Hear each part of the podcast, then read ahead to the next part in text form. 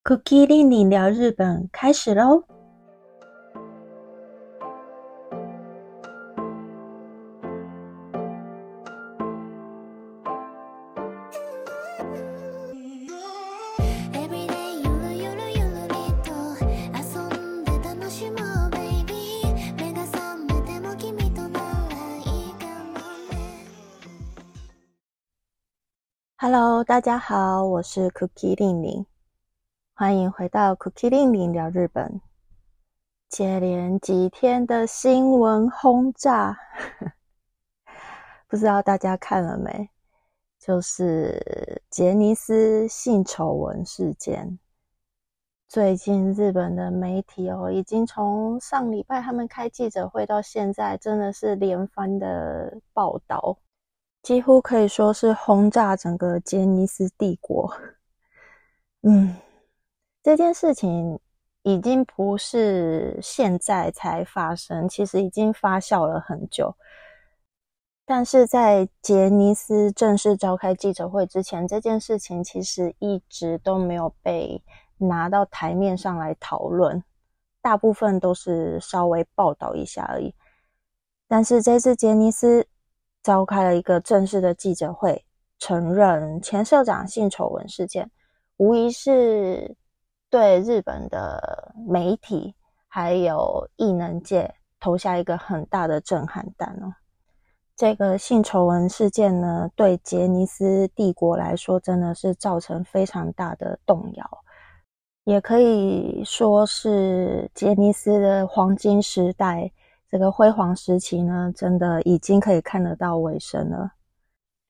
所以今天主要要讨论的呢，就是这一场记者会的内容，还有它造成的争议，还有一些日本文化跟日本的社会现象。那我们就来进入今天的内容喽。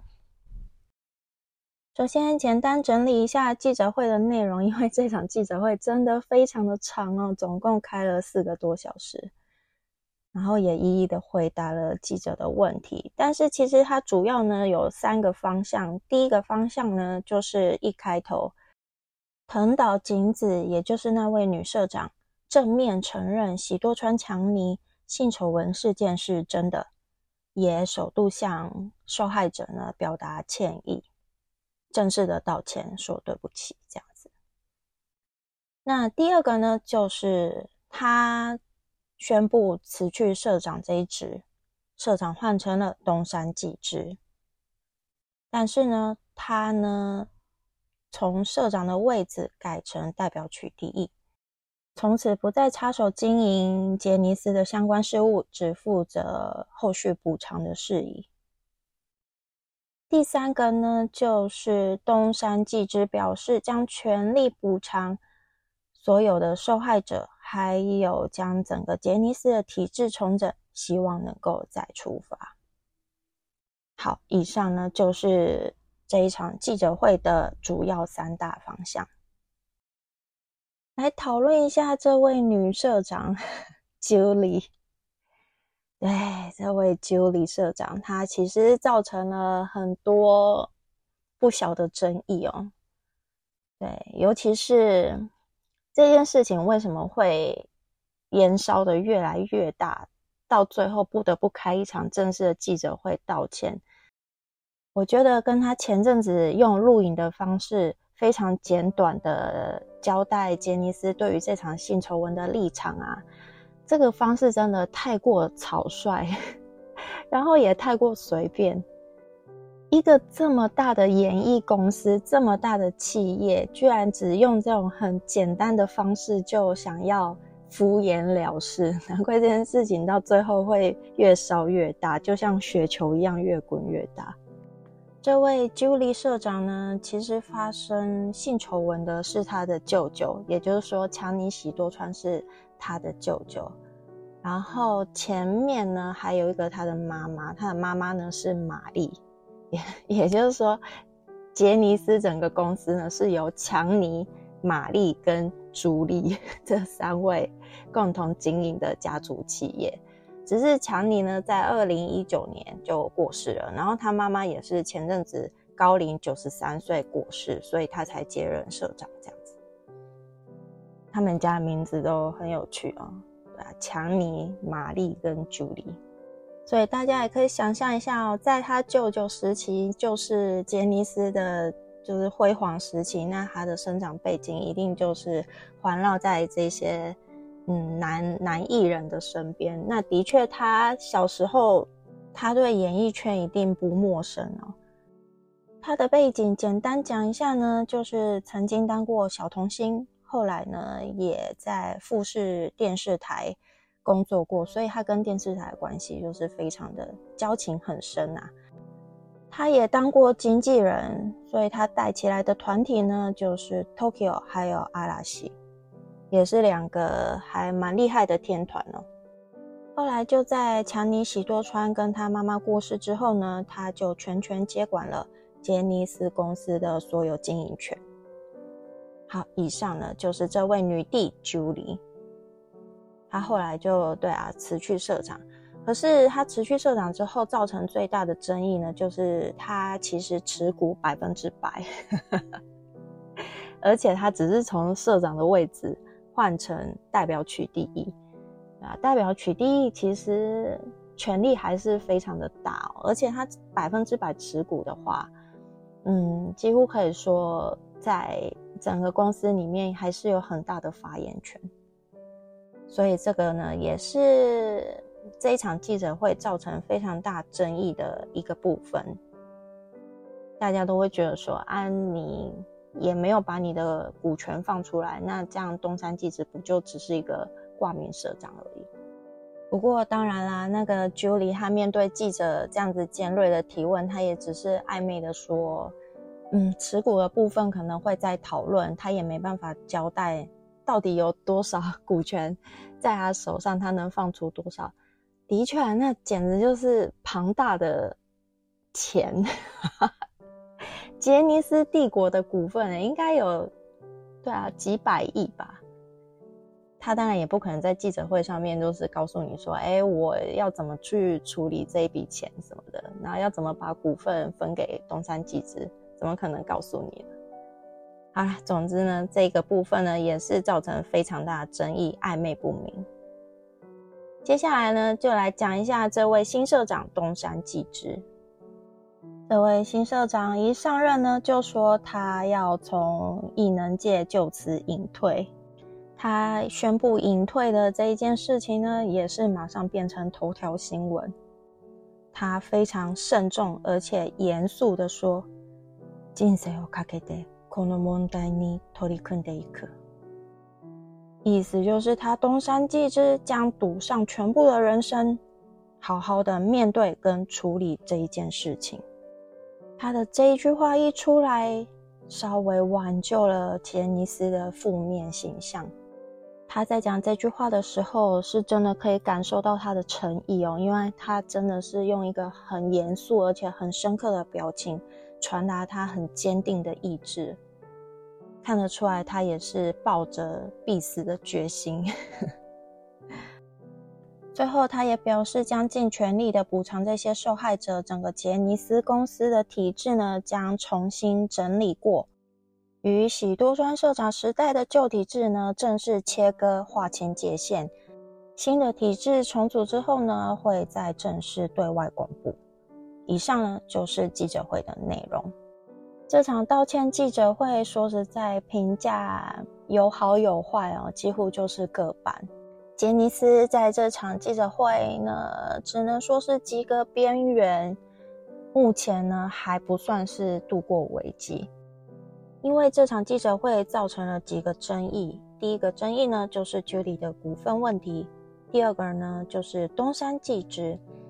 大家对于东山纪之继任社长这件事情啊，褒贬不一，因为普遍认为，一个大企业面临重大危机的时候，应该要请一个专业的经营人来接管这家公司，你才有办法重新的重整公司里面内部的问题。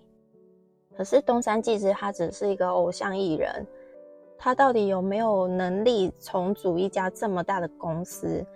实在是存在一些疑问。还有就是他跟 杰尼斯家族，对，就是 Julie 他们一家关系非常的好，因为东山纪之好像呃很受到嗯他们家的爱护啊，所以从小关系就非常的良好，甚至有八卦说东山纪之以前跟 Julie 交往过，对。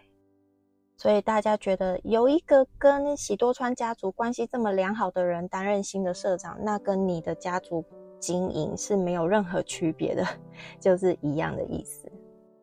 第三个争议的部分呢，就是整场记者会没有具体的提出补偿措施，还有目前不打算更改公司名称。东山纪之他的意思是说。这个公司名称跟喜多川没有任何关系，只是这是艺人们承袭下来的一个意义。对这一家公司加尼子嘛，这是他们的意义，还有他们的骄傲，所以目前不打算更改。只是对受害者来说，以后看到杰尼斯艺人，就还是会不断的想起强尼喜多川这个人，所以非常的不认同不拿掉杰尼斯这个名字的决定以上呢就是这场记者会的争议。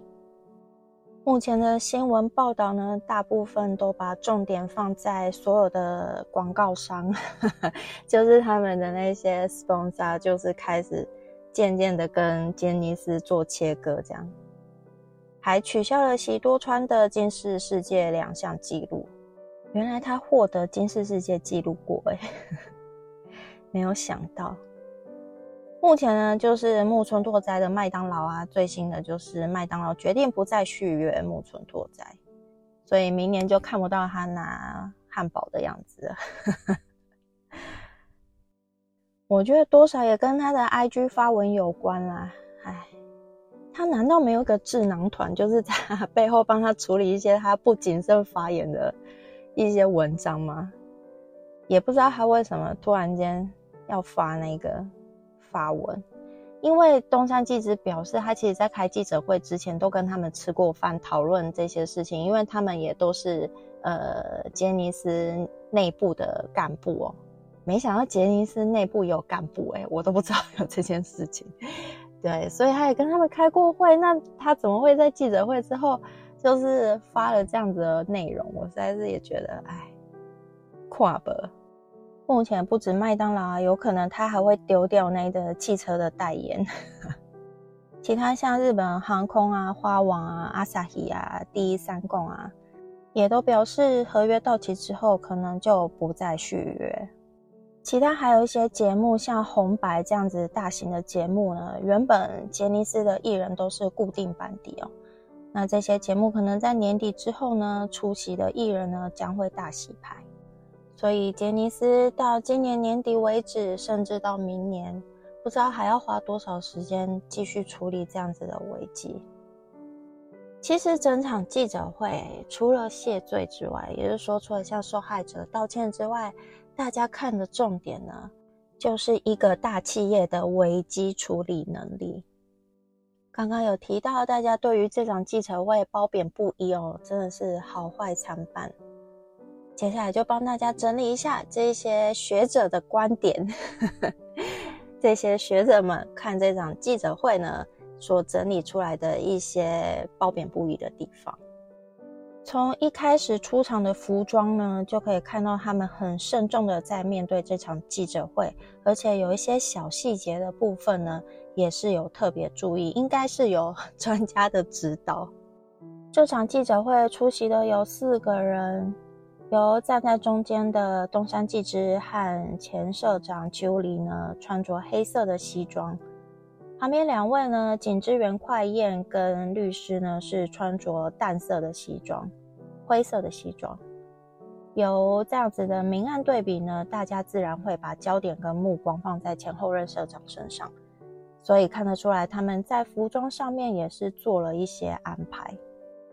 另外呢，就是整场记者会四个小时，总共有三百多位记者参加，而且记者呢是没有限制，就是没有限制你一定要是哪一个公司的记者，就是自由参加。这样的安排可以避免掉后续的一些争议问题哦，比如说，哎，那一的那一家的记者是不是跟杰尼斯的关系比较好啊？就是类似这样子的争议问题，他们也是巧妙的避开了。其他就是一些比较被人家诟病的地方，就是整场记者会其实有点混乱了，而且内容没有什么太多实际的内容，大家大部分是把焦点围绕在你们到底知不知道性侵这件事情，也看得出来朱莉很巧妙的回避了这个问题。其实最让我觉得很恐怖的就是他回答说。他当时在录影的时候说他不知道这件事，他的不知道意思是没有当事人亲口对他说过这件事。我看到时候其实有一点点觉得，哎，原来你是这样子解读，还有真的是话随人说，哎，居然可以这样非常平静的睁眼说瞎话。我真的很佩服他，哎，可以讲出这样子的话来。他说是他妈妈太过保护强尼，所以呢，他完全不知道这件事情。在真相调查结果出来之前，他是完全不知道这件事。怎么可能不知道？你们家的餐桌不可能长到跟道明寺他家一样长吧？还是真的这么长？你们不常讲话吗？如果你在书局里面看到那一些，就是那一些揭露你舅舅丑闻的这些事情，你难道不会拿回家问一下你妈妈说：“哎，这件事情是真的吗？”，我真的觉得还蛮不可思议的。所以，虽然 Julie 她就是在记者会上面有频频拭泪的动作。可是这个动作并没有加分哦，就是大家感受不到 Julie 的诚意。总之就是你说你不知道这件事情，大家都不相信啊。对呀，怎么可能？所以大家就把矛头指向另外两个人啊，另外两个资深的杰尼斯艺人东山纪之还有井之原快彦，问他们到底知不知道心情这件事情。两个人都异口同声的回答说。只听过传闻，就是哇塞。不过在这里，东山纪之表现出来的部分呢，比 Julie 加分太多太多了。因为东山纪之是真的非常诚恳的解释说，当时他真的听过这些传闻，只是自己没有当下去了解这件事情，也没有去处理这件事情，感到非常的后悔。有专家看到之后呢，觉得前后任社长在表达对这件事情的看法呢，完全是不一样的效果。东山纪之不愧是 演员出身，他的感情表达的部分呢，比 Julie 好太多了。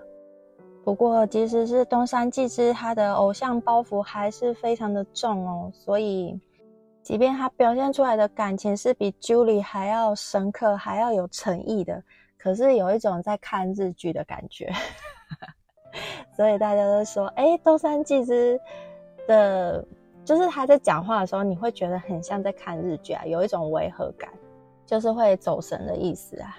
嗯，不过好险的是，整场记者会呢，还有一位救世主，这位救了杰尼斯道歉记者会的男人呢，就是井之原快彦。没错，他在这场记者会的表现可圈可点，无论是用词，还有在回答问题跟对应记者方面的态度呢，都比较能够打动人心哦。我没有看完整场记者会哦，可是警局员快彦在回答的时候，的确是感觉出来比较诚恳，因为东山纪之他的用词比较谨慎嘛。他怕讲错话，所以他可能就比较不会正面的回答记者的问题。但是井之源快彦他讲出来的话呢，比较像是自己的感受，但是表达的又非常的流畅。像这样子的一个对答的方式，就是不是像蕊过的啦，就是他是真的以当下他听到的问题。很诚真诚的在回答记者的问题，还有他始终都保持微笑，所以跟东山纪之比较起来呢，就分出高下。大家比较赞赏的呢是景之源快彦在记者会上面的表现。大家看了之后觉得如何？这三位的表现，我看到这三位的表现，马上联想到以前遇到的那些老板啊，跟那些上司，不只是日本人啊，台湾人也有这三种类型的人哎，非常想要跟大家讨论一下。有一种类型真的就是 Julie 这一型的，他就是位高权重、标准的天龙国哎，天龙国的人。所以，即便他道歉，也看不太到他的诚意。感觉出来，以他的背景来说，他应该也不用担心出路啊，也不用担心经济的问题。他想干嘛，应该就可以干嘛。接管杰尼斯公司这种大企业，也早就是铺好的路，人生应该就是一帆风顺啊。对啊，他应该也没想到，就是后续就是会有一个这么大的篓子。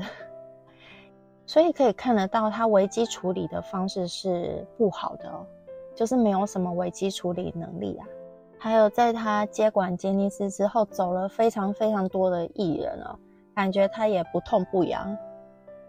或许是他觉得，我这么大一个杰尼斯的招牌，就算你不要，别人都抢着要。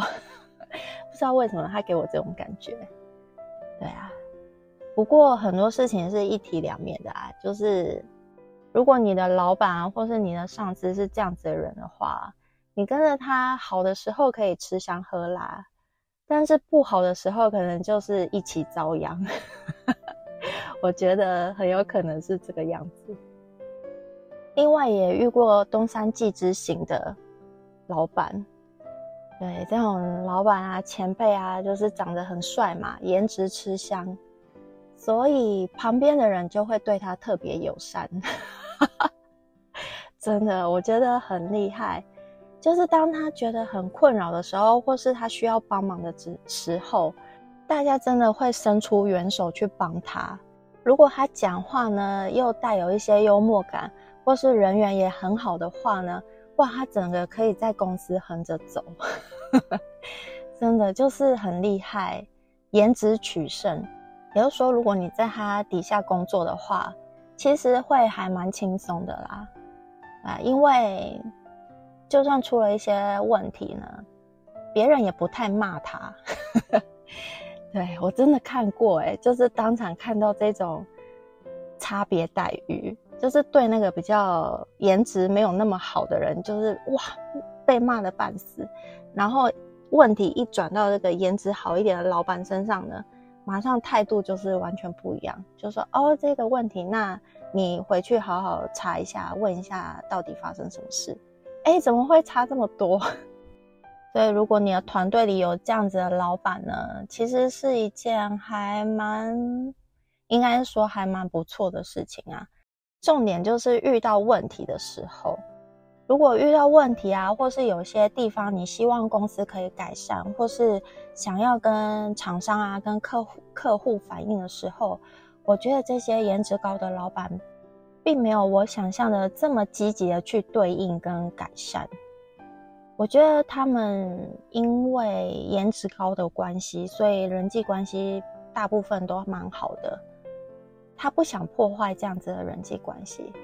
所以你希望他去做做一些很叛逆的事情的话，我觉得效果不大，期待不高。对，因为他人生可能因为颜值顺风顺水，没有必要轻易的去破坏。所以颜值高的老板有好也是有坏啦。另外一种老板呢，就是景之源快宴这种，感觉他就是比较诚恳啊。我也遇过这种，就是他是真的很用心，有在听，反应也很快，也很聪明。尤其是在面对一些危机处理啊，或是提出了一些想法的时候，他会认真的对应，也会告诉你一些很具体的解决方式。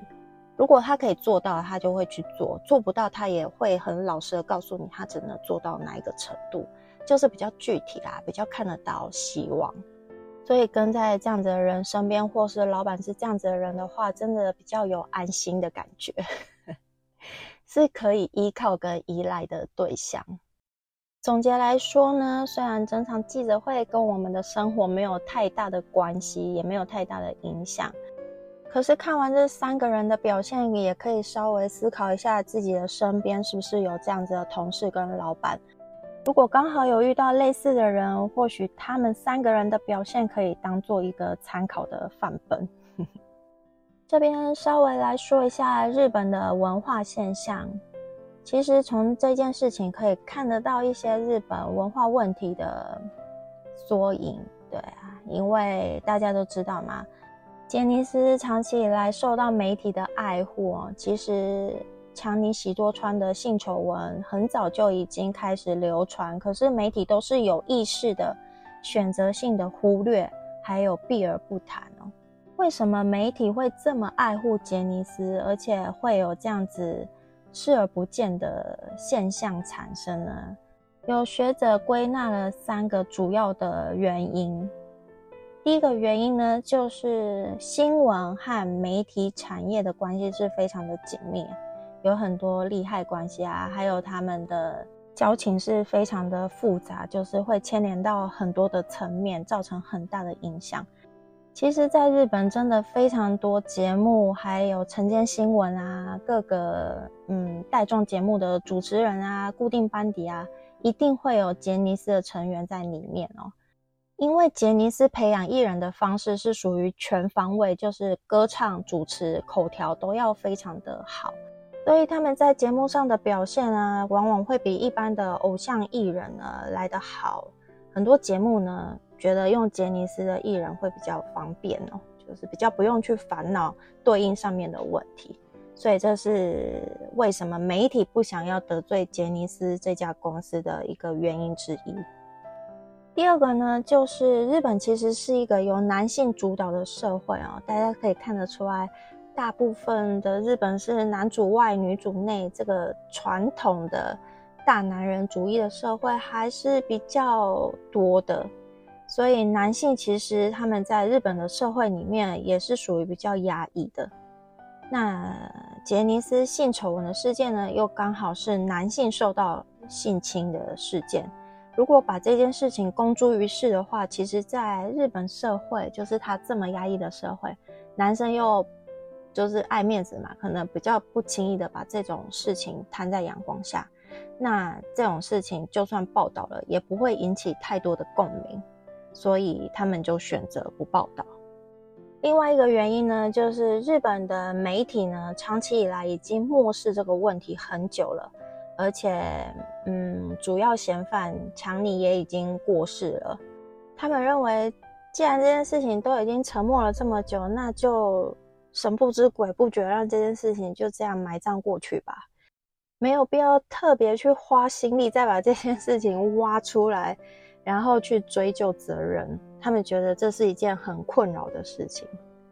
对，可是他们真的想的太简单哦，因为其实对受害者来说，这件事情并不会过去哦，应该就已经深深的对他们的心理跟身身心灵已经造成很大的伤害了，不会就这么简单了事。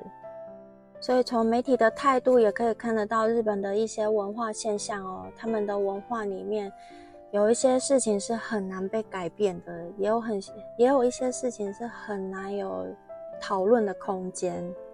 即使有人提出抗议或是提出意见，我觉得被漠视的可能性是比较大的。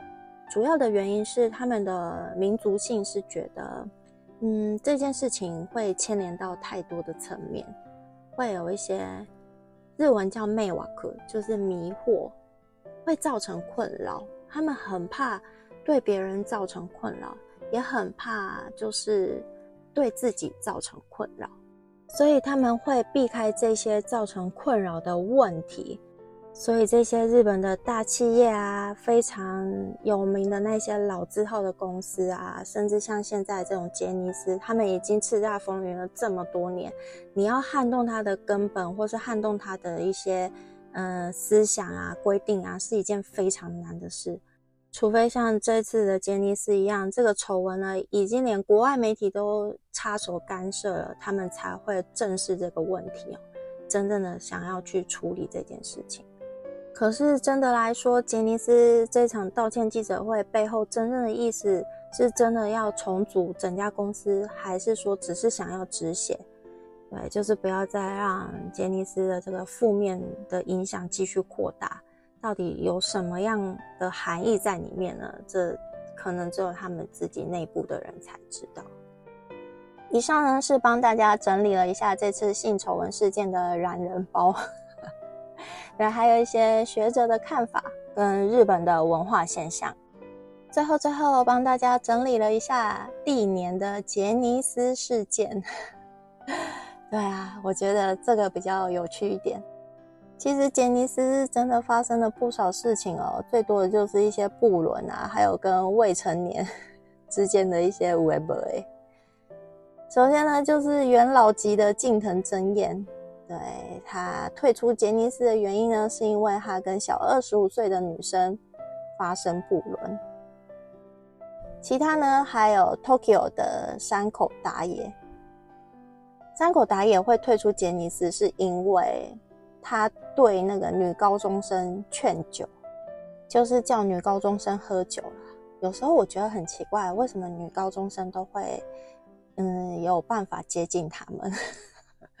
我觉得那些女高中生也没有很单纯吧？对啊，怎么有办法去山口打野的家呢？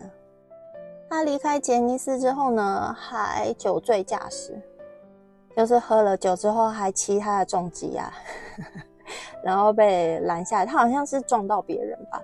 对，跟别人发生擦撞，然后才知道哦，原来他是山口打野。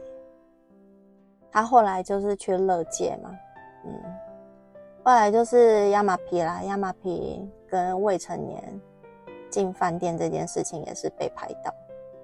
他当时是跟龟梨和也就是一起在外面喝酒，结果喝一喝，他就把未成年嗯带走，龟梨和也他就自己坐计程车回家。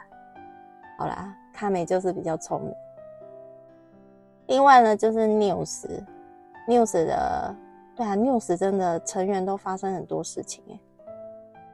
那个守月佑也 t a k o s i 他在二零二零年的时候，因为日本发布紧急事态宣言，然后他在这种时候还跟女生出去喝酒，所以就退出杰尼斯。接着再早一点呢，就是曹简刚。他二零零九年的时候在公园裸奔，大家知道这件事情吗？那时候闹得很大，啊，全体还出来道歉，道完歉之后马上唱歌，超奇怪的。之后二零一六年 SMAP 就解散，他们其实在二零一六年曾经为了一时说要解散这件事情出来道歉，可是呢，在年底的时候正式解散。目前成员之间大概只剩木村拓哉还留在杰尼斯吧，他们也没有就是再见面了。前阵子有说朝鲜刚有遇到木村拓哉，然后还去跟他打了一下招呼。所有 SMAP 的那些粉丝呢，就觉得哇天啊，终于可以看到他们再度重聚。其实目前日本真的还有很多的粉丝一直期待他们可以重新的合体。怎么还会有这种幻想呢？我觉得他们是永远不可能合体了。再来就是二零一三年卡特，哎，卡特的田中胜，他因为品性不良，所以呢被杰尼斯解雇。他后来二零一七年就是因为持有大麻被逮捕。他的弟弟就是 Stones 的田中树，我原本不知道他们是兄弟。知道之后觉得，哇，原来，天哪，他他哥哥是卡特的田中胜，有吓一跳。两个也有点不太像，嗯。再来就是田口纯之介，后来也是离开杰尼斯之后，持有大麻被逮捕。你看卡特都是一些问题儿童哦，真的，看到他们上新闻的时候，实在是觉得五味杂陈。再来呢，就是二零二零年阿拉西宣布活动终止，二零二三年 Kimberly 三个人单飞。以上就是帮大家整理了一下杰尼斯事务所发生的几件大事。大家听完之后觉得怎么样呢？我本身不是杰尼斯的 粉丝哦，对于这件事情还是保留开放的态度。希望杰尼斯是真的带来一些不一样的变革，最主要就是希望可以让那些已经离开杰尼斯的人可以上电视，或者是说有合体的机会。我觉得这才是一个正常的现象。你看外国有很多那种。那些元老级的团体，辣妹合唱团啊，啊，还有那个什么西城男孩，应该也还有在活动。反正就是这些元老级的男孩团体、女孩团体，他们早就已经各自单飞了，可是偶尔还会合体，开一下演唱会啊，或是合体 再重聚一下，然后老粉丝都会觉得哇，天啊，可以看到他们合体，真的是哇，此生无憾。我觉得这才是正常的现象吧。对啊，所以难怪那些嗯，SMAP 的老粉丝还是希望他们合体。可是这在日本，我觉得发生的几率就是几乎是不可能。对啊，所以也希望他们之后会有一些不一样的变化。今天的分享就先到这里，希望你会喜欢今天的内容。以后还会聊一些日本文化、动漫，还有一些有趣的议题，推荐喜欢的书籍。还有生活中的一些大小事闲聊，喜欢内容的话，欢迎订阅、五星评价，也可以留言告诉我你的想法。这些小小的举动都是我创作的动力。今天感谢您的收听，我们下集再见，拜拜。